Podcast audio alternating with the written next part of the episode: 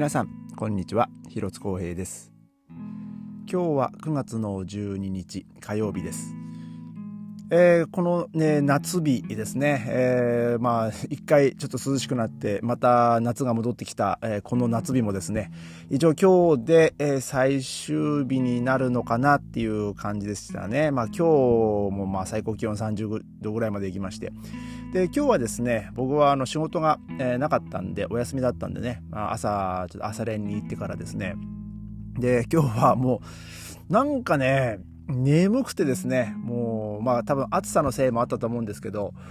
なんかこう、帰ってきて、えー、で、まあちょっと妻と朝ごはんちょっと食べて、そっからですね、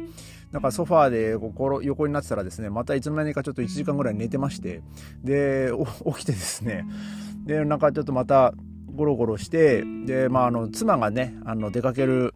え、ちょっと仕事にね、お昼過ぎというか、まあ、夕方ぐらいからまあ出るって言ってたんで、まあ、ちょっとその妻と、まあ、ちょっと遅めのお昼ご飯をね、まあ、ちょっとまあ僕が作って、まあ、その妻と食べてですね、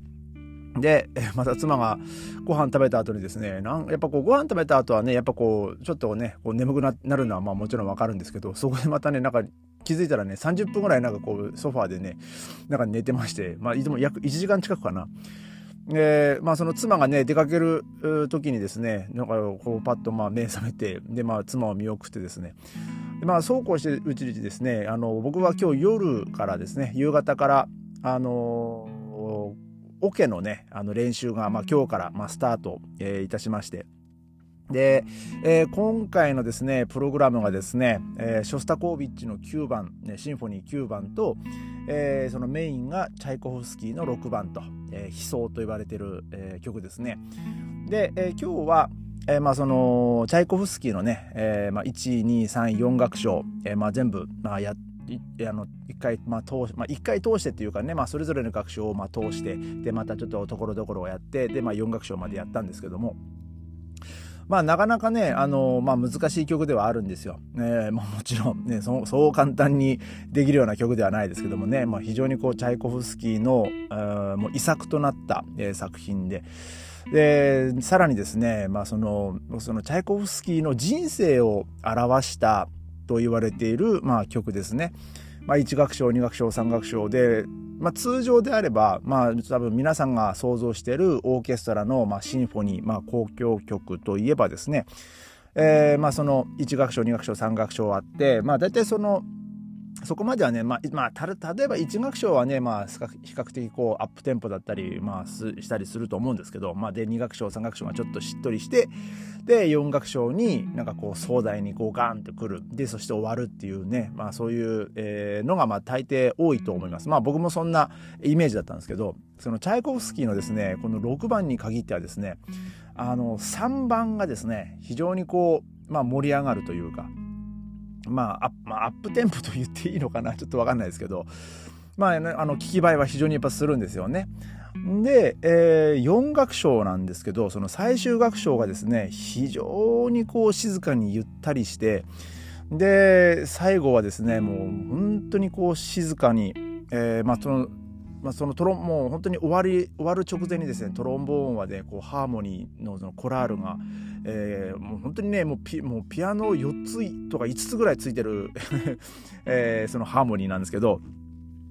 でまあこのハーモニーもね非常にこう綺麗なハーモニーなんですけどでもなんかこうものすごいこう静かにこう聴いていくように終わるっていうね、まあ、そういう曲なんですよ。まあそのチャイコフスキーがその自分の人生を表したっていうその曲で、まあ、その一楽章の場合はその音楽との出会いだったりでまあそこからその 2, 2楽章に関してはまたそこでまたいろんなこうことが起こってで3楽章がまあその自分のこの音楽家としてその作曲家としてなんかこう輝いてた時代っていうかその時間をこう表してるような感じなんですけど、えー、4楽章はですねやっぱこの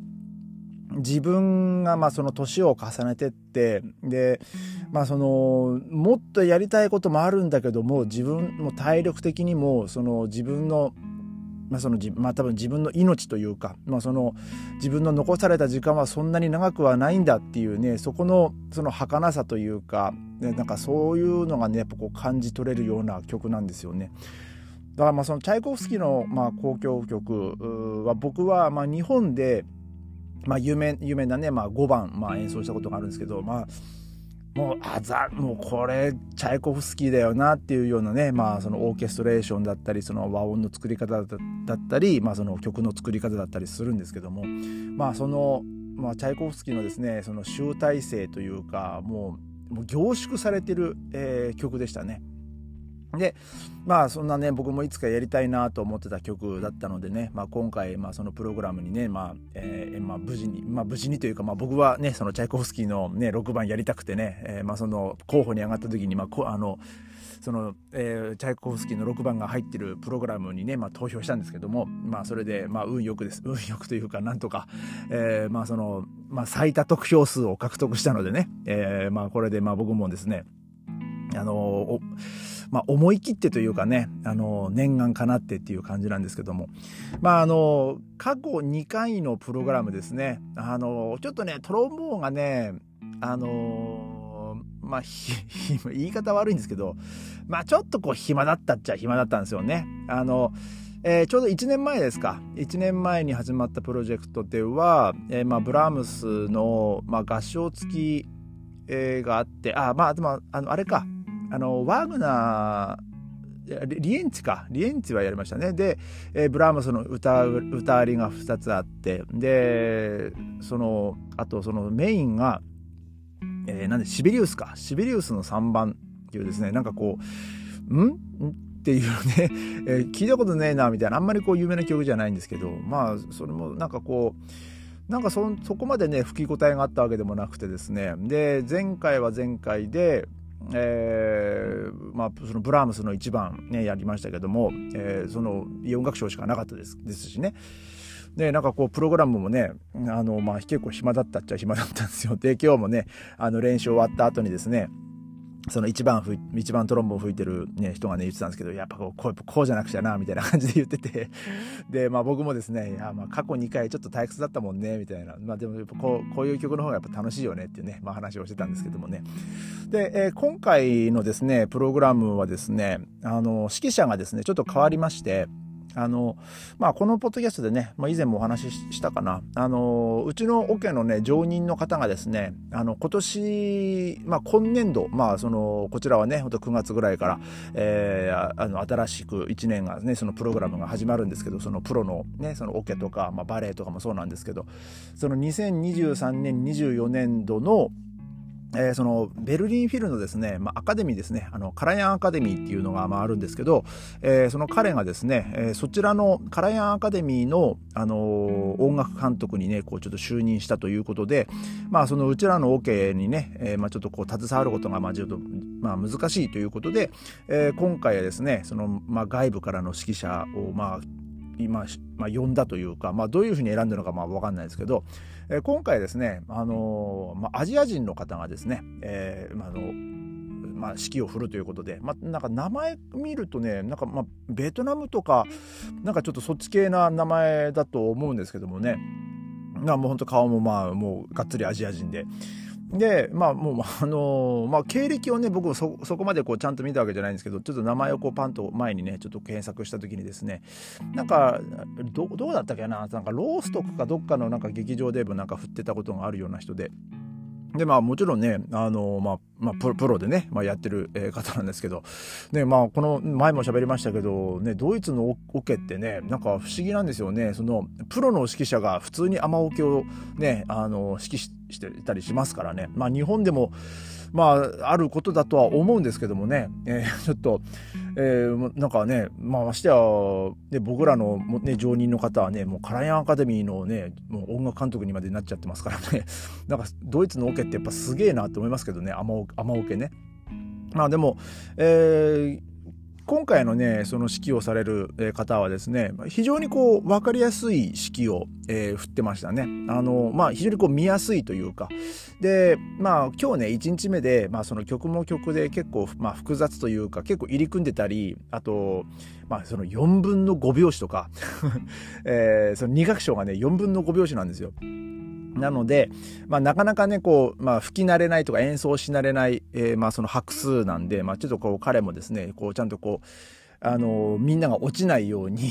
えー、なんか、1、2、3、4、5とか、えー、声出しながらですね、まあ、カウント取ってくれたりとかしてですね、まあ、だからそういう点ではね、あの、非常にこう、わかりやすかったですね。で、その練習、練習記号っていうか、まあ、例えば、えー、まあ、こちらはね、もうほとんどこう、アルファベットで、あの、まあ、場所な、なんですかね、その A、B、C、D、E、まあ、アーベ C、D とかね、こう、あの記号が書いてあるんですよ。まあその練習番号っていうか、じゃああの次はあの B からやるよとか、その C からやるよっていうわ分かりやすくなるようにね。で、まあそこもその曲が入ってて、次がこう M だったら、はい、M ってこう言ってくれる人だったんでね。えなんかこう、ちょっと多少こうずれた時にでもですね、あれ、今自分ずれたかなと思ってても、まあその彼がね、言ってくれるんで、ああ、じゃあ、じゃあここからもう一回数えればいいんだな、みたいなね、まあそういうこともあってですね、まあちゃん、ちゃんとね、自分が、あの、数え間違いしなきゃいいだけなんですけど、なかなかね、こう、やっぱこう、休みの数がね、あの、長いとですね、あの、で、長くて、なおかつ、その休みの時って、その、まあ、強弱記号とか、あと例えばそのテンポをゆっくりするとか、あの、ここが、まあ、普通に1234で振ってるのかここが1等2等3等4等なのかちょっとやっぱそこ休みのえー、表記だけではね、ちょっとそこが分かんなくなる時があってですね。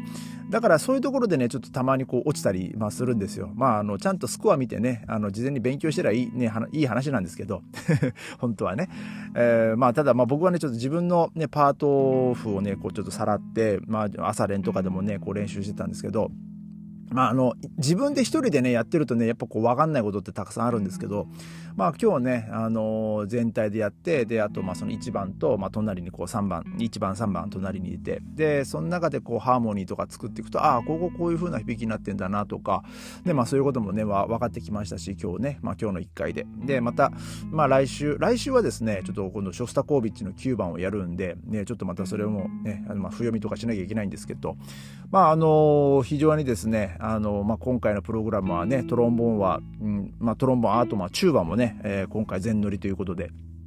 非常にね、あのー、楽しみなプログラムになっております。で、まあ僕らもですね、非常にこうモチベーション上がってますんで、えー、もう早くですね、まあ、まあ、コンサートしたいなっていうよりは、もうもっとね、ちゃんとこう練習して、えー、あの、いいものをね、え作り上げて、ね、本番に臨みたいなと、え思います。